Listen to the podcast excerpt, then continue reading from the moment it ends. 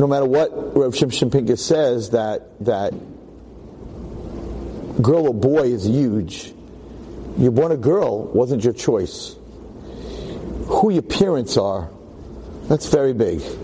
Right? Who your parents are is very big. Not your choice, who your parents are. Even though I never saw it, someone told me there's a story in Shamayim.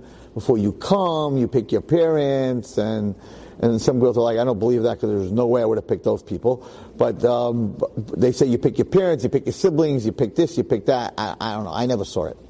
I never saw that. It does. The neshama comes, sees the world, and swears that it's not going to do aver stuff like that. But it's not your choice who your parents are. It's not your choice that you're a girl or a boy.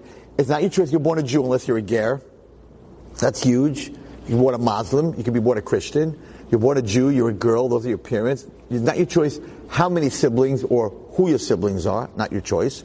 Pretty much where you live till you're married, wherever your parents live, South Dakota, Brooklyn, Flatbush, wherever it is, is not your choice. And who you're going to marry is not your choice. Rabbi Wallerstein. Don't tell us that. Because 40 days before you come to the world, they say, Bas, this girl is going to be married to this boy.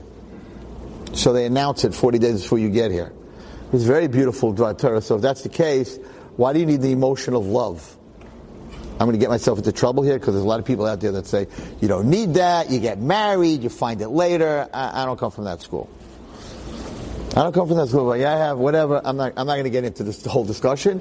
But why do you need emotions of a, a boy and a girl? Why do they need emotions? If Hashem already said this girl's marrying this boy, you don't need nothing. Just you don't need shadchanim, you don't need emotions, you don't need to do your hair, you don't have to, you don't have to go on a date, you don't got to pick out a, pair, a certain pair of shoes, you don't have to get a matching dress, you don't have to be nervous. The guy's ringing the bell, right?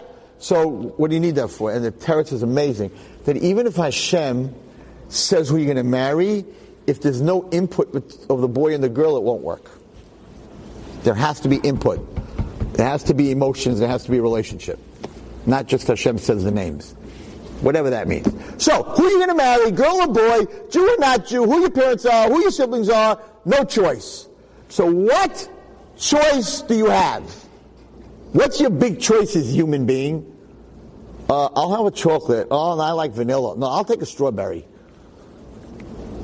What's your choices in life? I like red. I like blue. That's your choices? That's why Hashem brought you to the world?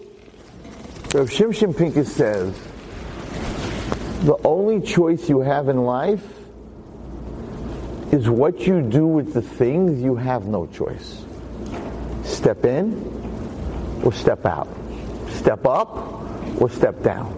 That I am a girl, that I am a Jew, that these are my parents, that those are my siblings, that this is where I live, that this is my IQ, some have 165 in this room and some don't have 165. I have a good memory, some don't have a good memory.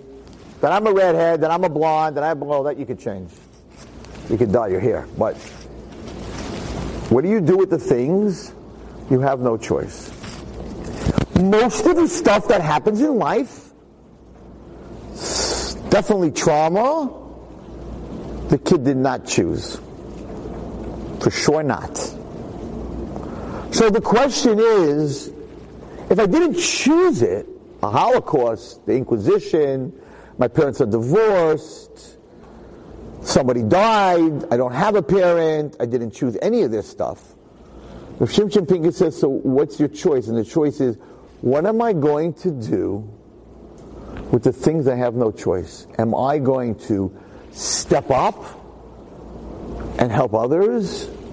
Or I'm going to get depressed lock myself in my room, chas v'shalom, hurt myself, and do nothing with my life. That's no, I, am not saying that you're going to be judged badly for that. That's your choice. Everybody has that choice.